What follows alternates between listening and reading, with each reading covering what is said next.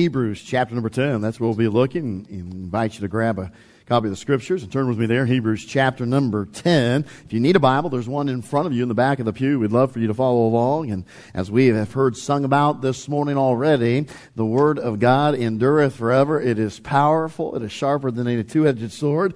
And so we endeavor this morning to study it and then to apply it to our lives. And the first part, obviously, as we're talking about construction, you see here up above me, and uh, rise up and build is the call we're trying to answer. And uh, we're talking about tools of edification, of building up, uh, but number one is the foundation, as we've talked about already, uh, and as those men just sang about, they're talking about being ready for Christ's return. Well, to be ready for Christ's return, you have to have you put your faith and trust in Jesus Christ. Come to realization that you are a sinner destined for a place called hell because of that sin, and that Jesus Christ died on the cross for you, that He loved you enough and each one of us enough to die on the cross, shedding His blood to pay the penalty for our sins so that you and I could lose hell and gain heaven. And I'll tell you right now, friend, that's the best deal going. It's the greatest gift that has ever been offered. If you'll just simply trust Christ, look to Him, as the Scriptures say, and put your faith in Him for heaven, He has promised that He'll save you.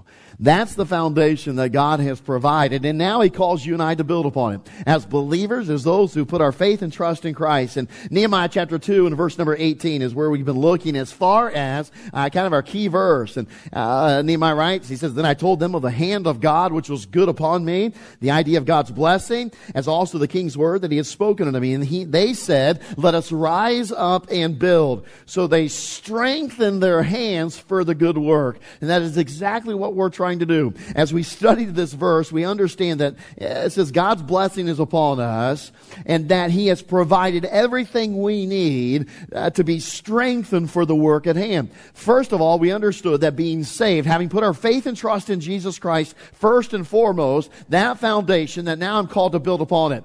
And then uh, He's given us everything we need to build, all the tools that we need. And then He calls us to build up one another, to build up our marriages, to build up our families, to build up our church and in our community, uh, to literally take the tools that He has entrusted to us. And we've identified it really takes this. Three aspects for you and I. Number one, we've got to be a willing work site, who then in turn, as He works on me, I become a willing worker to be used of God, using the tools that He has given to work on each other, every other believer, and then to willingly answer the call. Rise up and build. We don't come to church just to sit in a pew. We're not saved just to get to heaven someday. We are saved to rise up and build.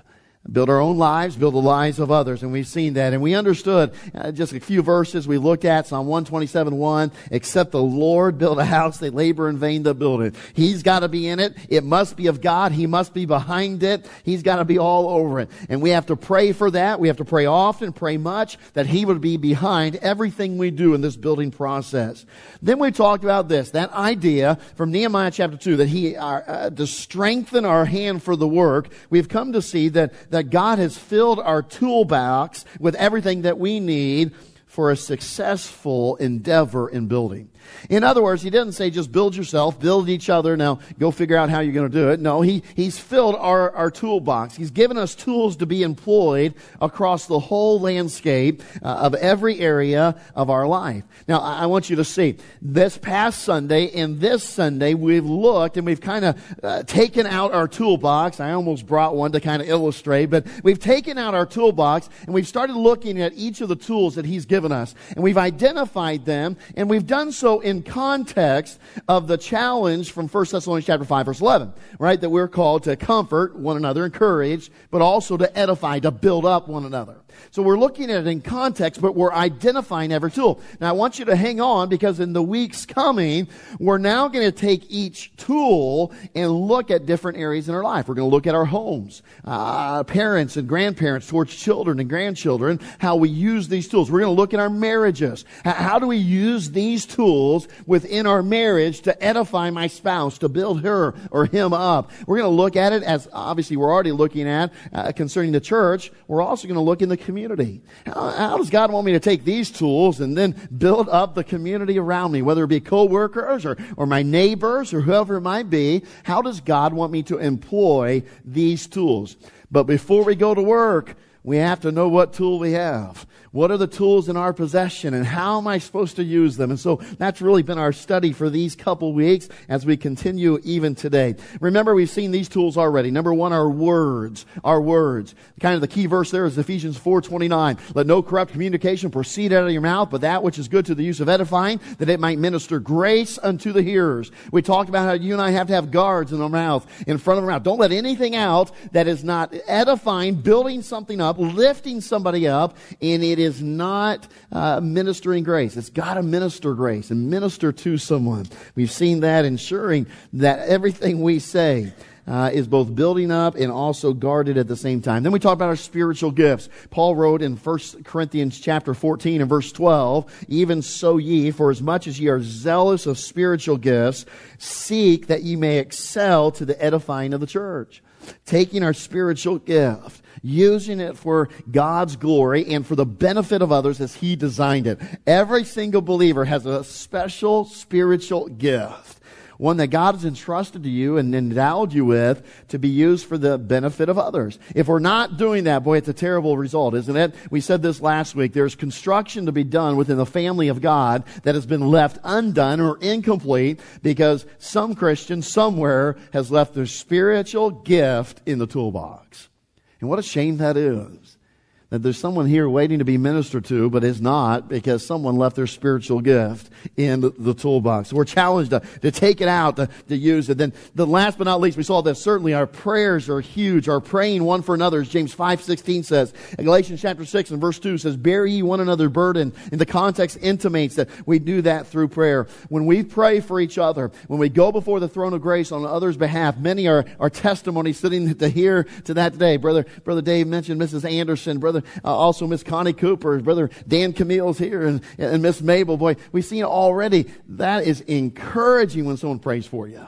And to see the results of prayer is encouraging to the one who prays. And it builds us up in the faith. And that's what we're striving for, to draw closer to Jesus Christ, into His likeness, and to draw closer to our Heavenly Father. So now we want to add to this toolbox. In Hebrews chapter ten, look with me at verse twenty-four and verse twenty-five. Okay, that was supersonic speed review. Okay, now we slow down. We get into what we have for today, the next tool in our toolbox. We're going to see it. Notice it, if you will, Hebrews chapter ten, verse twenty-four.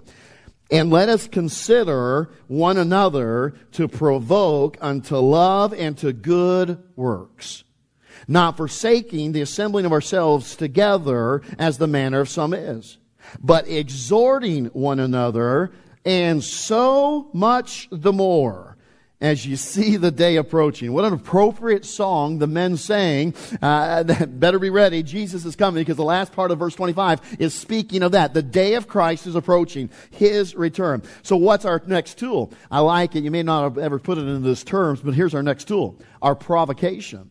Our provocation. Okay, what do you mean by that? Well, notice it. Paul's statement is this. You and I are called to provoke one another unto love and good works. Now, I've said this so many times from this pulpit. We know how to provoke people. Boy, we know how to, I, it's natural. I, growing up, I had an older brother, and boy, did he know how to provoke me. And I knew how to provoke him. I see it in my own children. I see it in adults who drive on the, uh, drive on the roads. Someone pulls out in front of them and they ride their bumper. They pull out in front of somebody and somebody's riding their bumper. They're slowed down fifteen miles just to show them. But we know how to provoke. We do. I see it at the, the school here and the interactions of the kids. Boy, do we know how to provoke. Hey, I've seen it in church here among the married couples. Oh, I see some wives who know how to provoke their husbands. They know what gets them going. They know what to say or what to do, that little thing that just kind of gets them. And, oh, man, boy, do they know how to get them going, get them irritated maybe a little bit, a word or an action, whatever the case may be. And husbands, you and I do it too. Man, I, I know, I, I put it away, I, I, hit, I, I put it away in my brain what gets my wife going. And I can pull it out every once in a while because I know what's going to push her buttons or provoke her, what it is that I say or that I do that can get her going. And sometimes I do it just to mess with her, just to have a little fun. We know how to provoke. That, that's not in question, honestly. We know what it means to provoke. We know what it means to instigate something, to, to stimulate something getting going, okay? So we, we get that part of this commandment. But here he says this. You need to stimulate, you need to provoke, you need to stir up love in me, and I need to do it in you. And as you look down the pew and across the auditorium, we're supposed to stimulate, stir up love in each other uh, for certain things. So what do we suppose it is that we need to stir our love up for? Let me put it this way. Illustration as far as stirring it up and how you do that, and we'll get to the the what here in a moment. This past week, I had the privilege of having what we call here at Fostoria Baptist Academy. That's our our Christian school. Great blessing, great ministry for the children of our church. Really, it's just uh, just for such the, those who belong to our church and our members and so forth, faithful members. And uh, what I do, and I started it seven years ago or so. I have pastors pizza party. Everything's alliterated when you're a pastor. It's wonderful. Okay. And uh, Pastor's Pizza Party, we have it twice a year, first grade through sixth grade. And boy, just a great time. We enjoy being with the little ones. And uh, twice a year, once in the fall, once in the spring or winter. And we have a good time. We play games, we have pizza and everything else. Well, what I started seven years ago, appropriately, was because it's Pastor Henry's Pizza Party, and the assistant pastors help out and things like that. And and uh, we have Doctor Pepper, we have Funyuns. I mean, you got to have that. So that, that's a given and so forth. So for I, I, we've had it every time. And, and we tell the kids, you know, if your parents allow you to drink pop, you can have Doctor Pepper. Funyuns are for everybody, and uh, because they're just fun, yum, uh, and uh, they're just good stuff. And so, what we, Pastor Aaron, we, he was helping me obviously this week, and he's standing. He goes, "Wow, you have really brainwashed these kids. They're all eating Funyuns and drinking Doctor Pepper." I'm like, "Yep, I sure have." In fact, two bags, we had twenty-something kids, and two bags of Funyuns were gone. There wasn't a crumb left. In fact, I don't even know if I got any. Can you believe that? That is a travesty. That's a crime. Most of Doctor Pepper was gone and over. Hey, can I tell you, he says, you're brainwashed. I said, no, I've just provoked them to love Doctor Pepper and Funyuns. That's biblical. Now listen to me. You say, well, how do you do that? I mean, you hear me talk about it. I joke about Doctor Pepper and Funyuns now because yeah, I'm older and bigger. It's Diet Doctor Pepper. But anyway, uh, I, I talk about liking it and enjoying it. And, and you know what? Kids pick up on that. They listen to it. Listen, hey, this is not, I hate to break it to you, this is not talking about provoking people into loving Doctor Pepper and Funyuns. But it is talking about provoking people to love something.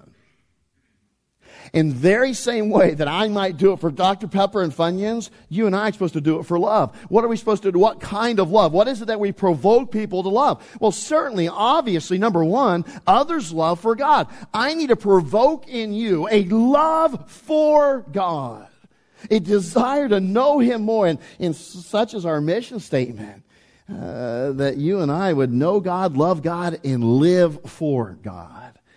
And then we learn and to do so through the preaching of the Word of God. So I'm provoking in others through my words, my actions, my presence, a love for God. That that you and and understand this idea for you to provoke another believer is that they would love the Lord thy God with all their heart and all their soul and all their mind and all their might. That's a high degree of love, isn't it?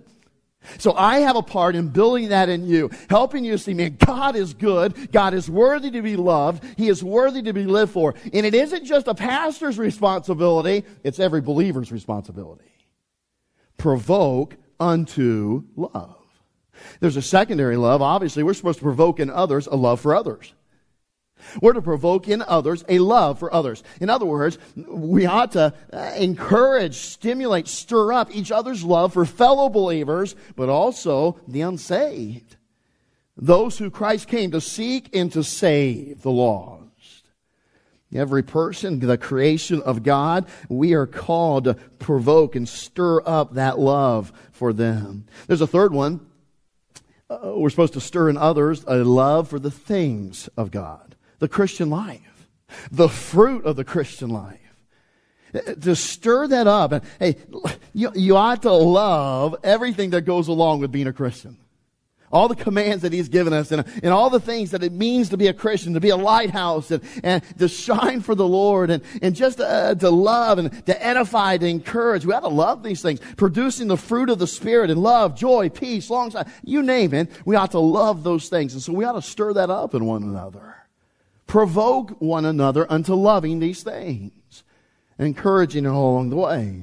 Then he says, not only are you supposed to provoke one another into love, but we are to provoke unto good works. We're to stir up in each other good works. How would you describe it? Well, good works in one essence is just living godly, holy, righteously. I'm to have a role and responsibility in you doing that, and you're supposed to have a role and responsibility in me living righteously and godly and holy, pure in a way that reflects well our God, our Savior. You're supposed to stimulate that in me, and I'm supposed to stimulate it in you through my words, my actions, everything I do. It's to lovingly provoke each other to righteousness. In those words and in those deeds, our actions. We would also say this, it, uh, provoking unto good works, would it also incorporate this thought? It's actions that are in obedience to the commands of our Master. I'm supposed to encourage you to obey our Lord and Savior, Jesus Christ. You're to provoke me to do the same thing. You're to challenge me, to stimulate in me, to stir up in me obedience to our Heavenly Father, to our Master, our Lord and Savior, Jesus Christ. I'm to do it to you. Man, that's a great responsibility and role, isn't it? As we gather together as a church, I'm challenged to cha- uh, to challenge you, to, to provoke in you obedience to the Word of God. And you're to do it and not me. We're to do it in each other, to provoke that obedience. Now, here's an interesting question. We've alluded to doing it with our words and so forth and, and actions, and certainly that's true. But this is really interesting. I want you to see this. In this passage, he answers the question, well, how do we provoke others? What's the most important way? What, what's necessary for us to provoke someone else to good works and to love? How, how do we do that? What, what is the answer? Well, verse twenty-five gives the answer. Notice it. He answers it himself. Not forsaking the assembling of ourselves together as the manner of some is, but exhorting one another. And so much the more as you see the day approaching. Now listen to me, listen to me carefully. To be a provoking Christian, you must be a present Christian. You see that? To be a provoking Christian, you must be present. You must be here. You must be with the family of God. Not a loner, not kind of doing your own thing, but you're plugged in, you're a part of the family of God. Literally, may I put it this way? You've got to be here when the family assembles. If we are called, and as we are, to stir up in each other this love and good works, you can't do it if you aren't gathering with the family. Literally, the whole context is the assembly of God, assembling together, coming together, the family of God, and what it looks like when we worship and when we meet together. Now listen to me this morning. The Holy Spirit is telling you and I that we must be here. And when we are, then we can work to keep the fires of the Spirit burning brightly in one another. We can edify one another, lift up one another. Now don't misconstrue it. Okay? Oh, pastor's on a, a legalistic rant about always being here when the doors are open, uh, when every every activity, I have to be here. That's not what I'm saying. Because literally, for all that we have going at Fostoria Baptist Church, that's literally impossible. Take it from someone who's here a lot. Okay? I understand that. But here's what I'm saying, and don't miss it this morning. This is what the Scriptures are saying. This is what the Holy Spirit wants to impart to you and I. When the family gathers together to eat, you should come to the table. When the family gathers to eat, you should come to the table. There are times in our house when my wife, Erica, has, uh, has prepared a luscious, delicious meal, and she'll say, time to eat. And I'll tell you, that means it's time for everybody to come to the table. It's time for every boy and every girl and every husband, that's only one, by the way, to come, sit at the table, and eat. Can I tell you this, my friend? When we gather together as a church, it is a family gathering. It's getting together, and what are we coming to do? Well, we do well as Baptists. We're coming to eat. You say, fantastic, Pastor. Are we going to the gym after this? No, we came to eat spiritual food. the Word of God, the bread of life as it's called. That's what we've come together. And my friend, Paul says, listen, boy, as we come together, and I'll tell you this right now, and I'm sure you experience every family here, the best conversations we have as a family often happen at the dinner table. The best interaction, we're sitting around afterwards, we're talking, we're hearing what's going on in everybody's life, and we're enjoying what the day of school held and, and talking about what shouldn't have happened at school or whatever the case may be. And, and we're going to, we're, we're just talking about things, we're getting to know each other, we're building up one another in our conversations and our words. My friend, that's exactly what church is. That's the family of God gathering together. That's you and I edifying and building up one another, provoking one another into good works, provoking one another unto love. This is what God desires. Your very presence at church communicates two important things. Don't ever forget it and don't miss it. Two things are communicated when you come to church. Number one, God is important to me. And number two, you people are important to me. My family is important to me, and my God, who started the family, is important to me. Can't get around it. That's literally what you're communicating. And in that, your presence provokes others to love God and the family of God like you do. And I'll tell you to, this morning, I'll be honest with you, I am tremendously concerned about the church of Christ in modern day. As I look around, I fear that we're losing a grasp on this truth. You see, in verse twenty-five, did you catch what it says? It says, we're not to forsake the assembling of ourselves together and the exhorting one of another, so much the more as we see the day approaching when Christ will come back.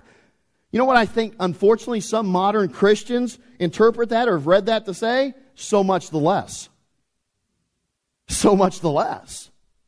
Not so much the more. Is Christ coming back soon? Yes. Be ready. We've heard it sung about today. The signs, the, the times are, are, are pointing to Christ's return at any moment. So, so much the more. Consider one another to provoke unto good works and unto love, not forsaking the assembling of yourselves together, as the manner of some is, but exhorting one another.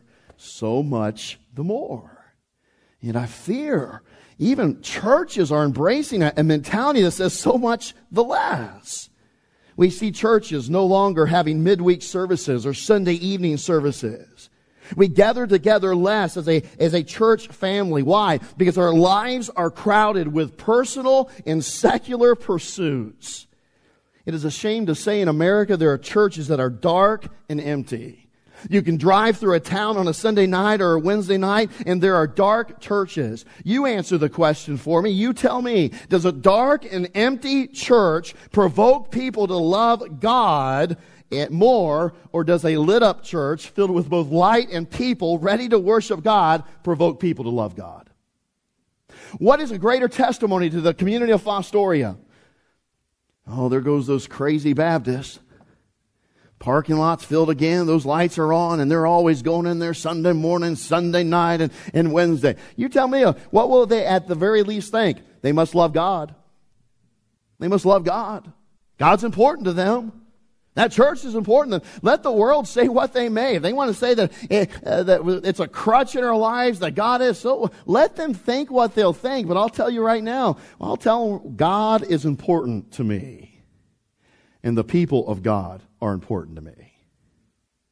That's why Paul says, don't forsake the assembling of yourselves together. Our presence in this building, when the family gets together, puts us in a position to use this tool of provocation, provoking one another into love and to good works. When we are present, then we can in turn use our words and our actions and even our uh, every other tool that we have in our toolbox to provoke each other unto love and to good works.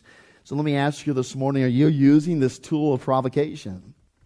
Who is it that you've recently provoked unto love into good works? Who are you having a positive influence in? Teenagers, you can have as good of an influence as anybody. You can. You can provoke other believers unto loving God and loving others and loving the things of God. Adults, you and I can do that. Let me ask you this, are you present to do so? Are you present? A provoking Christian must be present. Are you here? Are you among the family of God? Are you interacting? Are you building up others? It's a great challenge for us. Here's another important tool that we find in our toolbox. Not only a tool of provocation, turn with me to Romans chapter twelve, if you will. Romans chapter number twelve. Romans chapter number twelve, look with me. We'll look down at a simple verse, verse number fifteen. Romans chapter twelve and, and verse number fifteen. We've added to our toolbox our words, our spiritual gifts, our prayers, our provocation, based there in Hebrews, provoking unto good, work, or, uh, good works and love. Now we come to Romans chapter twelve. Look at verse fifteen, a great verse. Paul is expounding and, and challenging you and I to do this. Rejoice with them that do rejoice, and weep with them that weep. How would we describe this tool? We'll see another verse that reinforces it. This tool is simply this: our companionship and our camaraderie. Our companionship and our camaraderie. See, Paul then went on to expound upon Romans chapter twelve in First Corinthians chapter twelve and verse twenty-six. He says this: and whether one member suffer, all the members suffer with it. Or if one member be honored, all the members rejoice with it. It's a challenge to camaraderie and companionship. Uh, simple exhortations to you and I as believers to show ourselves friendly, to make companions and friends from within the household of faith. You know, there is a camaraderie that is to be shared among God's people that cannot be rivaled or matched by any secular group. As you and I have in common two things that set us apart like no other. Number one, we have in common Jesus Christ, our Savior. We talked about this in our study of the church. I won't expound much upon it, but that's what we have. Number two, you don't realize the other thing we have in common? Well, because we have the foundation of Jesus Christ, guess what's different for us than any other group? Our future. Our future. So those two things immediately ought to produce in us a camaraderie and a companionship. Literally, that produces itself in this. You and I take a lively interest, an ongoing, living interest in each other. There's a companionship that ought to be on display and lived out that roots out and banishes any form of loneliness. It ought to be that there's no Christian who's lonely because you've learned, okay, I'm a part of the family of God. I need to get plugged into the family of God and the local assembly. And through that, I'm provoked unto love and to good works. And there's companionship and camaraderie found within that family of God.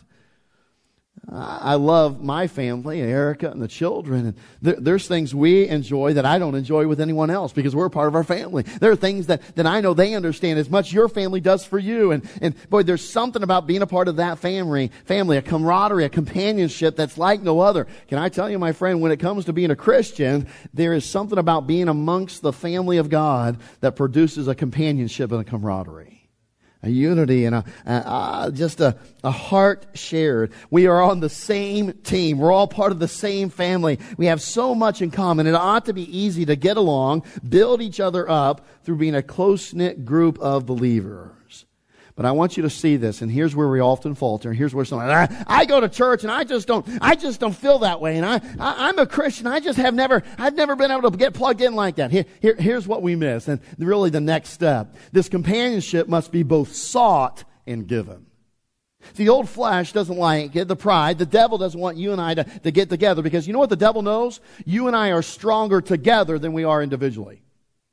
So he doesn't want our companionship, camaraderie. He doesn't want you and I acting like a family of believers. He doesn't want that. And yet God says this is exactly how you're going to build up one another. And you ought to build each other up in the family of God. So what happens? Well, it must be sought after. It must be given. It does not simply happen, uh, but rather it must be cultivated, Uh, nourished, grown, sown. Uh, it, the foundation is already there, though. The pieces and the start has been provided. In other words, God has given us all these things we have in common. God has provided Jesus Christ as our foundation. And we've already looked at it months, times before. We have one Lord, one faith, one Spirit. All these things we share, we have in common. So the pieces and the start are present for you and I now to be a tremendous force for the kingdom of God, to experience camaraderie, camaraderie and companionship.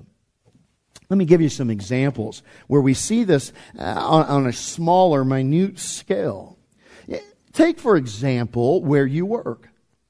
Now, some of you who have worked at a place for ten, fifteen, twenty years, some of you who have retired from factories and, and whatever the case may be, what I've always found interesting, that employees, they come to work there one way or the other, often different from each other, but when they work there, they have several things in common, and there is a familiarity, there's a shared purpose and a goal, a shared prosperity even, a shared authority, a commonality that provides the groundwork for friendship, companionship, and camaraderie to develop, or at the very least, these teamwork. I, I find it interesting. We have many who've retired from G M or other places, whatever the case may be, and and I hear them speak of of guys who worked with them on the line, or whatever the case may be, and and and I, I I've been with them before when they've seen somebody who they've worked with, and and there's an obvious companionship, camaraderie. Why? Simply because they worked at the same place.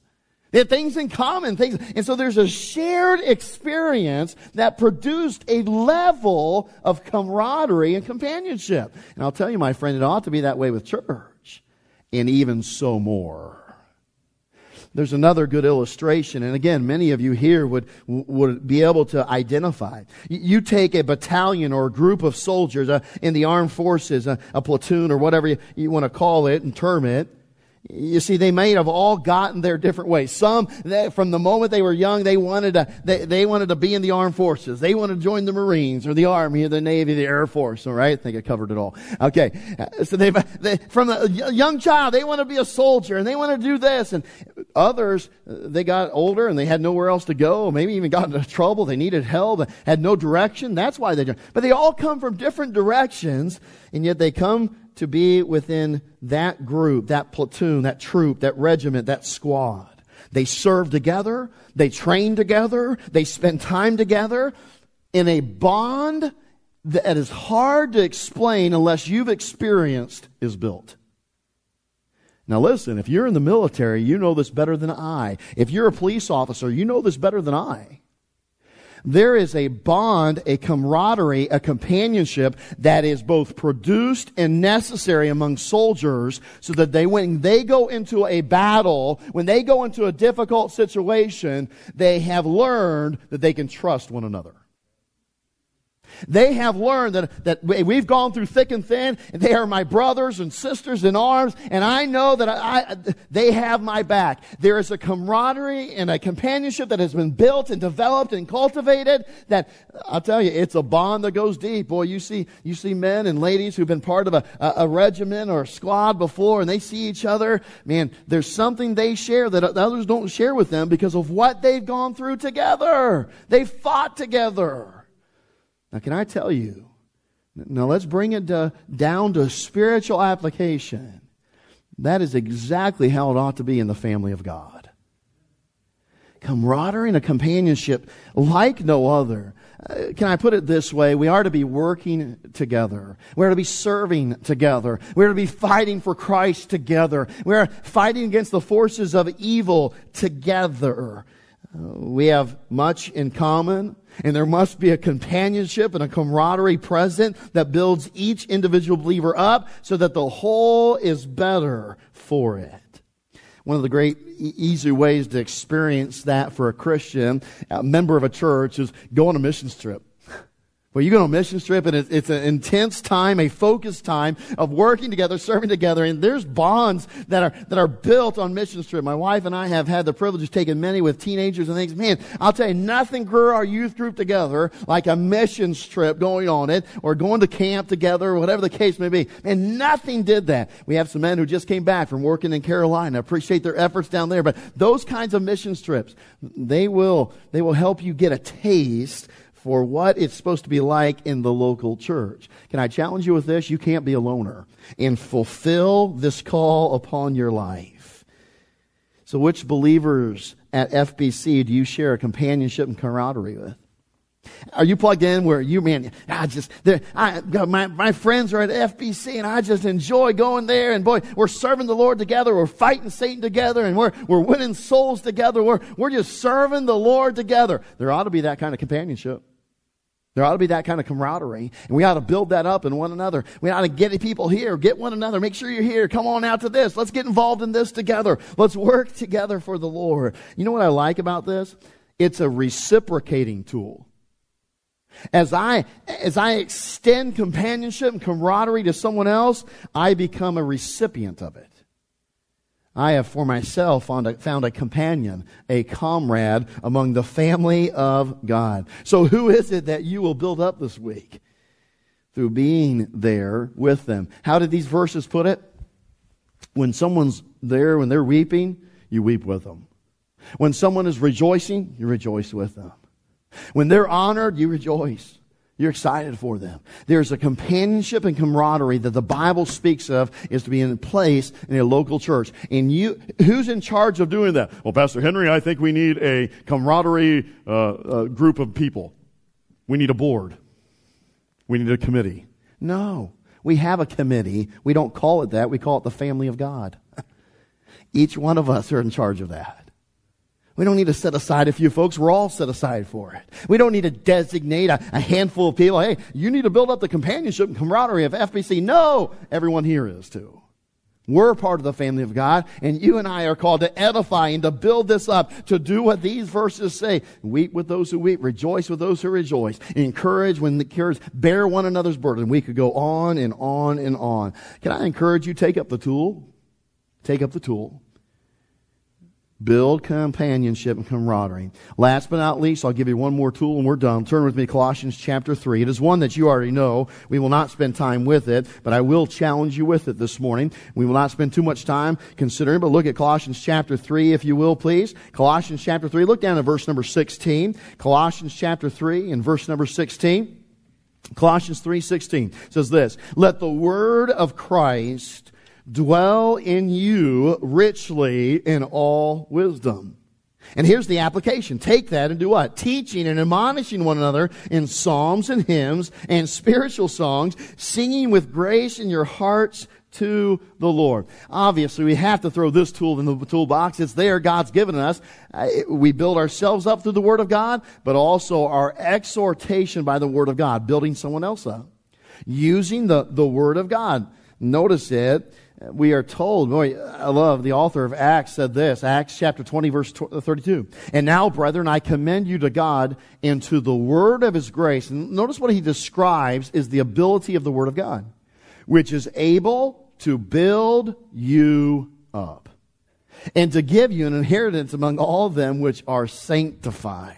So first of all, what do we gather? Number one, God's word has to dwell in you. Let the word of Christ dwell in you richly. So it's got to dwell in you and in me. We study it, we memorize it, and then we're called to employ it. We're supposed to do so as a dependable, powerful tool to build up others. I share it in word, using it as a word that's fitly spoken to encourage and build others up. I take God's word and I, I speak it into your life through sharing it and giving you a, a, a verses or a verse for your life. I, I, I often will often, huh, I'm sure I, I, I get a, a reputation for it. I will often speak negatively about social media. Let me say something positive. Here is one of the things that I think social media is a great thing for. Get out the Word of God. Build others up through the Word of God. Get in your social media and, and, and proclaim the Word of God. Build up others. Use it as a means of impacting and influencing by regularly posting Scripture, truths gleaned from the Word of God. Use it as a platform to build up others as it becomes a voice by which to share the truth of God's Word. If you're a Christian, you have social media, build somebody up through it. You know, here's the problem. What is most social media focused? Building myself up. Building myself up. That, that's what most people use social media for. Look at me, look at me. And what are we often doing? We're building a straw man is the old term. In other words, we're building an image of ourselves that we want people to believe is us. As opposed to using social media as what? A means to build them up. To proclaim Jesus Christ. Hey man, my friend, use social media, fantastic, but if you're a Christian, you ought to fulfill and use this tool of exhorting people through the Word of God, through social media. You ought to share it and push it and, and proclaim it in every way you can. You say, Pastor Henry, I'm not in social media. Good, that was not an encouragement to start. But many of you have a phone. You can send an email. You can send a text message. Can I tell you, it is easy for you and I to share God's Word. Just find someone. Find a fellow member. Say, hey, man, the Lord laid you on. Pray about it. Father, who would you like me to encourage through your word this week? You can drop, hey, snail mail still works. You can put a, a, a, a card, a note in the mail, and it will actually get delivered. Amen? So you may not be tech savvy. You may not be all about computers and te- cell phones and all that good thing. Fantastic. You can still drop a note in the mail. Somebody can get it a few days later, and they can open it up, and there is a precious verse to encourage them that day, to build them up, to edify them. See, it's it's one of the easiest tools. You know what I like? I like a hammer, and I like a Phillips screwdriver. You know why? Because they're easy to use. Even I can use them, however constructionally challenged I may be. You know, I love a tool that anybody can use. Here's a tool that anybody can use. You just take the Word of God and you say, listen, this is, I know what it does for my own life. It builds me up. It encourages me. So now I want to do it in the life of someone else. So the simple, honest, obvious application is this. Do you use it? When is the last time that you shared a Bible verse with someone? Or you shared, hey, can I just share, can I just tell you, I, I sent a text, man, the Lord showed me this in my devotions today, man, it was so good, and it ministered to my heart, and it challenged me, and I, I just thought I'd share it with you. And I love getting those emails. I love getting those text messages. Because often, uh, the Holy Spirit is the author of it all. And what was shared, boy, it ministered to my heart as much as it ministered to someone else's heart. I mean, encourage me and lift me up. So let me ask you this. Hey, here's the challenge. Here's the homework assignment. We're going to pray here in a moment, and as God has spoken, we're going to respond. But here's here's a homework assignment. Would you just commit this week, just, just commit to doing it for one person this week? Sending a word of Scripture, texting it, emailing it, putting it on social media. Hey, maybe you say, I, I can do that. In fact, I can do more. I can do it every day this week. A different person every day. Seven people, seven days in the week. I can encourage them through the Word of God. Will you commit to it? Will you commit to it? Will you commit to turning your social media into a means to exhort and build up by sharing God's Word?